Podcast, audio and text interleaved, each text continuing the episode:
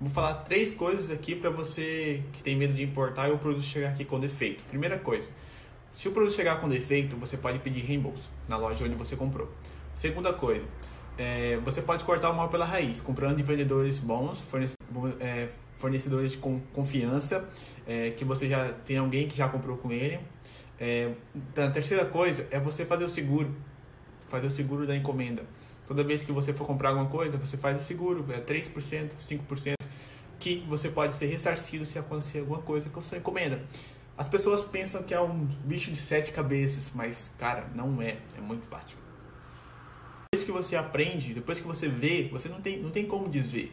Então, pegue um passo a passo, entenda como que funciona é, e pare de dar murro em ponta de faca, porque infelizmente a gente só se fode assim.